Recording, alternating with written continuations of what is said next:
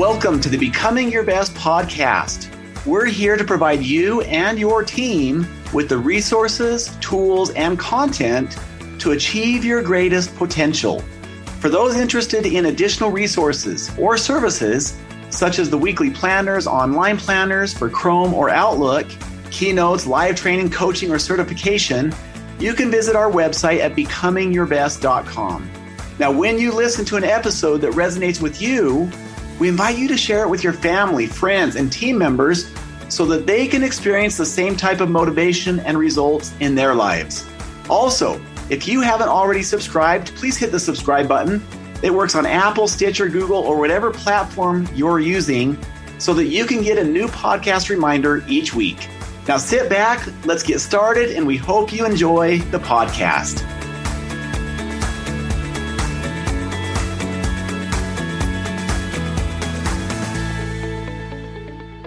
Welcome to all of our Becoming Your Best podcast listeners, wherever you may be in the world today. This is your host, Steve Shallenberger, and we have an amazing person with us today, a friend and somebody that I admire so much. Welcome, Michelle Pope. Welcome, welcome. Thank you for having me.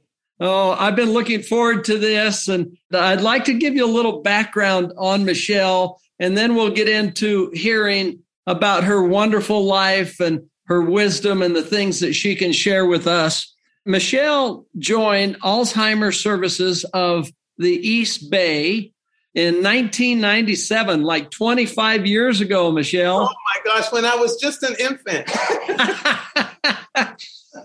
uh, she has served as a program director and director of development before becoming executive director in 2008 and with a bachelor's degree in marketing from New Hampshire College and coursework in city planning and urban affairs at Boston University, Michelle has more than 20 years of experience in healthcare management with an emphasis on marketing.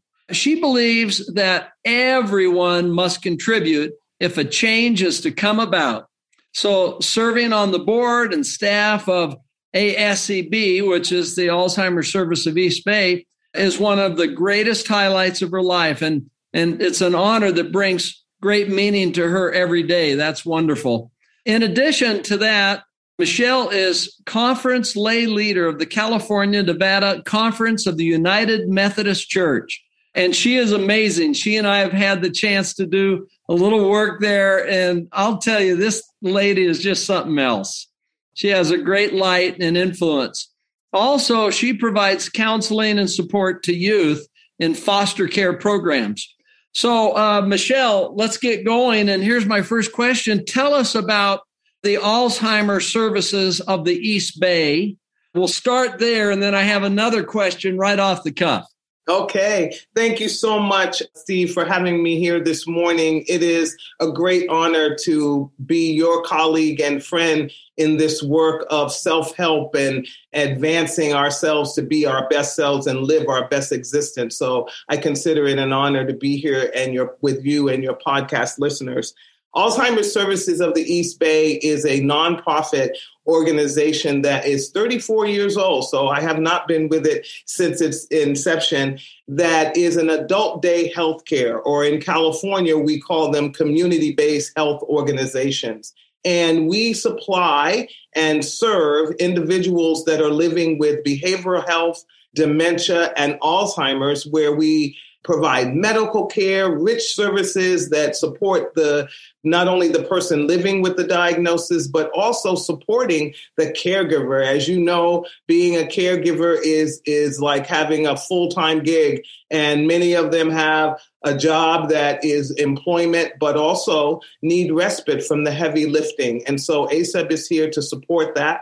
We have two centers, three centers before the pandemic one in the Fremont area, the South Bay of Alameda County, and the North Bay in Berkeley. And I'm just honored to be the CEO here, the executive director. It's hard work, but it's fulfilling work because we get to see caregivers who say thank you. And we get to see a smile on a person's face that maybe doesn't remember what day of the week it is. So thank you for asking about Alzheimer's services. It is one of the, I've been here 24 years, so it must mean something to me. It's been a great marriage.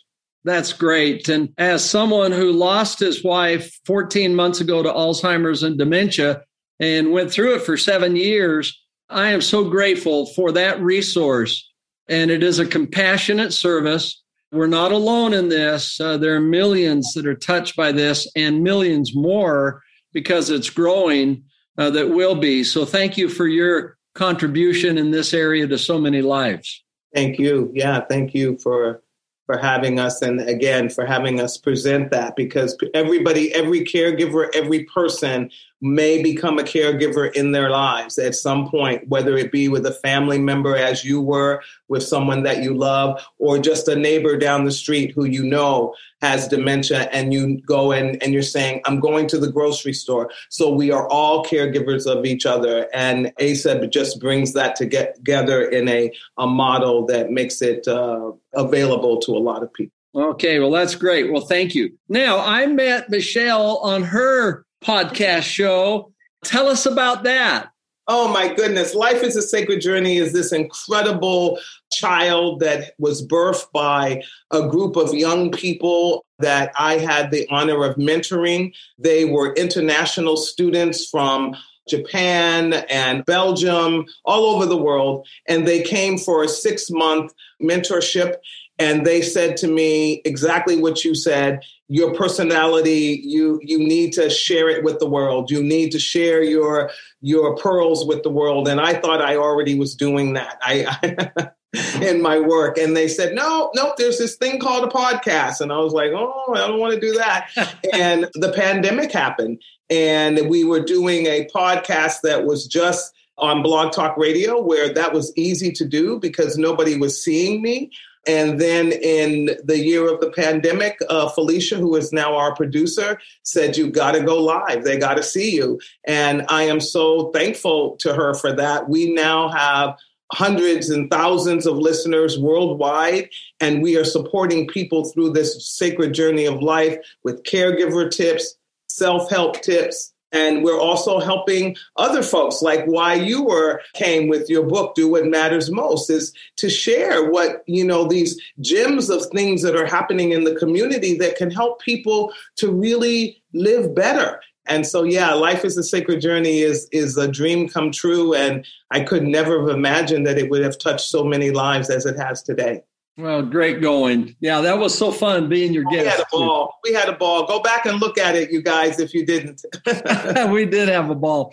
Okay, well, Michelle, what are some of your key lessons learned, like professionally, that have helped you and your teams and organization be successful? I love that question. And thank you, Steve, for raising it. It is, for me, being transformative being a transformative leader, a leader who looks at herself all the time and has to make the fundamental decision it is the leadership role that I'm playing today, the re- leadership role that is needed. You just stated, I've been at ACEB 24 years, I've been in this role for a minute. And at the end of the day, revisiting my why. Why am I here? What is the purpose? What is the vision? What is the dream? Because we all we know and as you outline in your book vision and dream are two different things. How do we do that? Also how do i plan for a future that only not only embraces myself and my self-worth and my growth but the individuals around me? The most important thing a leader can do is listen.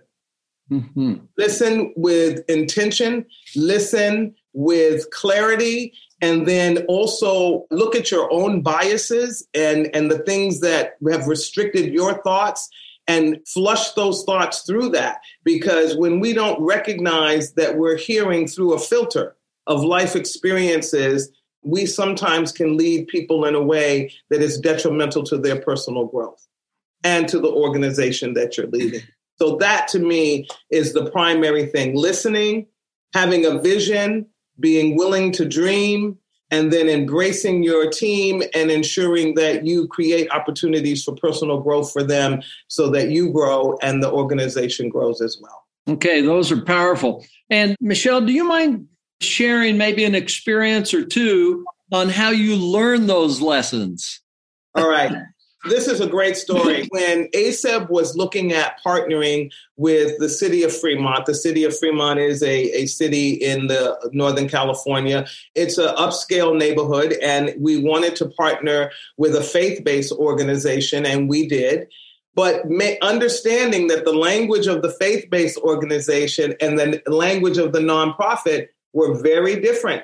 And while in fact we come under the nonprofit criterion, we do need to make a profit in order to serve the families that we serve. So I go into the meeting thinking I've got this because I'm a person of faith. I get what their focus is and they want to serve. I want to serve. And I was feeling myself that day like, I, I got this. I'm a good leader. I've been doing this a long time. And I walked into the meeting and I began to speak and I forgot who my audience was. Mm. I forgot that the audience were a group of nuns that did not have a clue about the model that I was presenting to them. And I could easily see after 30 minutes, way too long, way too long, because my agenda was way more important. I should have recognized it in five or 10 minutes that they I was losing them, hmm. that I lost them. I completely lost them and had to realized it after the meeting was over because of the number of emails and phone calls that I got with questions that I thought I had responded to. And so I've learned to prepare by, first of all, when you're doing those kinds of meetings, to really call the, the audience and say, What are you expecting to get out of this? Mm. What are you expecting to hear from me? What are the, the directions that you would like to see me go? So I, I learned to be humble, one. And I also learned that it's not about me bringing my grandiose ideas about ACEB and everything to the forefront. It's about listening and then matching my grandiose ideas with the ideas of the partner people or the persons or the company that I'm giving the presentation. That was a hard day for me, Steve, because I could tell that I lost them and I didn't really know how to, to put the fishing rod back in and wheel them back in. So I ended the meeting. And then the next thing I knew, my phone was ringing, emails were happening, and I had to go back. And it took another year to bring that relationship back around to intentional listening, intentional focus, spending time together, getting to know each other, to finally come up with a plan that is a wonderful program that we partner together with now six years later. So that would be my one advice is don't always take what you think what you are into the situation and think that's all that people want to hear about you and your organization or whatever you're representing do some homework get engaged with who your your audience is and then present what you know from your conversations, from your pre work that they want to hear. And then it'll be more, it'll be a more engaging experience and you'll get to that sweet spot a lot quicker. Now that's some serious sage advice right there. yep, I'll say. And the fact is, is that I love, first of all, listening is a, a uh, an attitude. It's a mindset that I don't know it all. And therefore I have a need to listen and I can learn from every single person that walks on this planet. And I will be better by taking the time to do it. The other thing that stood out for me, Michelle, is that listening starts before you ever get in the meeting. It's starting to be open and asking them questions, their expectations. So by the time you get in, you can say, you know, now you're a little more prepared, say, but do I have it? And then then you can kind of get into sharing your having a shared vision and sharing your dreams together. And then you really collaborate and you're on then you're cooking with hot molasses then. And the authenticity that then is in the room is a place where you can build vision and dream and then build strategy because again we know that vision and dream live in the nebulae unless you have strategy to make them real. Perfect. Okay, that's really great. Now, if you had the chance to sit down with someone who was joining your team, what would be one or two things that you would say to them about what it means to be a great team member? The one thing would be, again, to be a great listener and to realize that a team member never throws the other member of the team under the bus. Mm. That that team member as a team you understand the job description or the the task before the other team member you look for ways to participate to heavy to be a part of the heavy lifting you look for opportunities to when that team member is not at their best that maybe you can help them and they can help you mm-hmm. being a member of a team means you're looking for that place where you can bring your skill i played basketball for many years and i understood no matter if, if I was playing center or whatever the position was. If the ball was coming towards me, it was my role to either get it to the best shooter or to take an opportunity and shoot it myself if I thought it was for the win. So those are the kinds of things that when you bring into your work world or you bring into your personal world, that creates that space where interaction happens and it's uplifting for everybody. But if you join a team only looking for the weakness of the other team members so that you can make yourself look better, that's not a team. And it will soon create a division in the team and the, the team will soon not be productive. So I, I think that would be my first thing is that don't go in looking for the weaknesses of your other team members. Look for their strength. Look at your your strengths, your SWOT, do your own personal SWOT, and then bring that into the whole team uh, dynamic so that you can be better as a team. Because I am no good if the members of my team are not at their optimum best. Then, then I am no good. My my work my my work doesn't benefit in any way, shape, or form. But when they're cooking with gas and they're doing what they need to do, and they're excited and on fire for their roles, then I ha- I am too. And then you have a team that produces great things. Sports teams that win, people need to watch them. They win because they found out what their Achilles heel was. They found out what their strengths were. And then they came together and they came together as a cohesive team and they said, let's go for the win. And it was not just one person leading the win, rah rah. It was every member of the team. Yeah, that is really great advice. And I love the examples. I was talking with a member of a National Football League team, okay. of which I will not say the name of the team, but I will say they've been in the cellar for about five years, like okay. almost the worst team, you know, in the NFL he said one of the things he, he was shocked about, he's played three or four years in professional football. He said, is everybody on this team is out for themselves. And he says, that's why we're losing. He says, we don't have a vision together and it's so counterproductive. But if you look at, like you said, any team almost, uh, whether we just had an, uh, we have an NFL championship game coming up, you look at these top tier teams, there's camaraderie, They've got each other's back, which means they do have to listen and be tuned in to how they can contribute. So, a good example of that. Yeah. And Steve, the last thing I, I didn't say is then I can hold you accountable. You know, if you and yeah. I are working together as a team and I'm falling short, then as a team member, you can push me, nudge me, and hold me accountable for what I say I bring to the team and I can hear you because we have a relationship that is trust and we're constantly growing from exposure to each other. Yeah, wonderful. Michelle, how have you balanced the personal demands in your life, like self, family, and being successful professionally? How do you balance it? Not very well.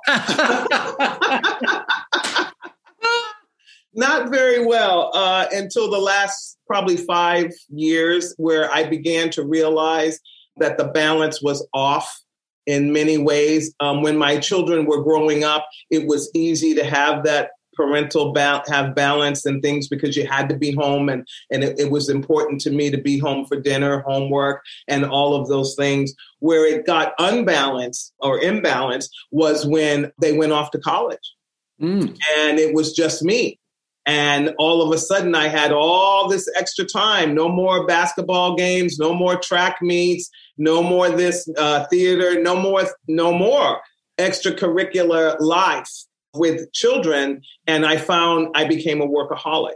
to the point that I didn't even know when to stop. I was bringing stuff home and and all of that. And I realized I began to resent the position that I love so much because it was eating up more time than I should have been giving it. I was giving it because I didn't know where else to put the time.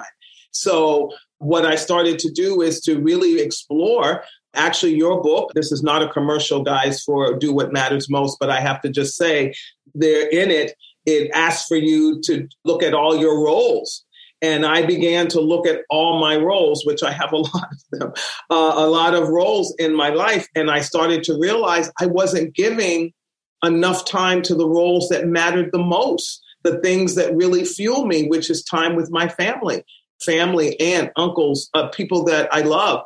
And when I shifted it, began to shift it and say, for every couple of hours that I give to ASEB, I've got to give double of that to my family. Wow. And I consciously started doing that.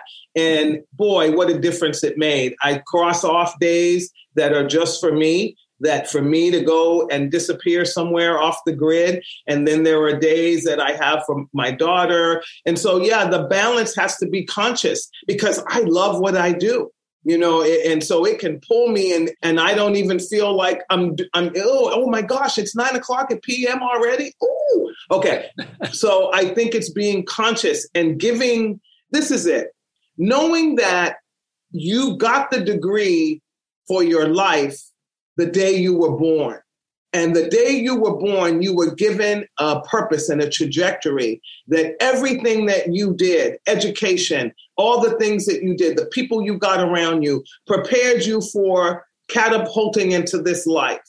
But it didn't mean that it was going to be the 100%. You got to have other things. And that's what I, I began to do. And I'm living my best life now. There's balance. When I leave my office, give or take. Maybe every once in a while I'll have a meeting at home. I try not to do that a lot. But yeah, I just make time. But it is, I will tell you that looking at your roles, writing them down. Oh my goodness. Writing down the roles and really looking at how much time you give them or don't give them was eye opening, heartbreaking, soul lifting, and I think we all need to do that at least once or twice a year to just make sure we're doing what we're purposed to do. Yeah. What a great answer. Thank you. And, and that's so illustrative and so helpful to have you share that. Now, on the personal side, what are two or three things of your greatest lessons learned in life and what experiences taught you those. And then we're going to wrap her up. I'm, okay. I'm just always shocked how fast time. I know, right? Time flies, right? Yeah, but having fun. Well, Steve, you know, I know you will understand this, and I, I, I hope that your listeners and podcast followers will understand. On the personal side, one of the biggest lessons that I had to learn in my life was that not everybody who looks some one way or acts one way is going to end up being who you think they are. wow. Big lesson in life. Yeah. As an African American woman growing up in this world, and I won't tell my age, but I'm I'm older than I look. I felt some things in my life and moving into new experiences, traveling around the world. And I begin to realize that when we learn something in a bubble, that's just what it is. You've learned it in a bubble. And in order to grow from that bubble, the bubble has to be popped.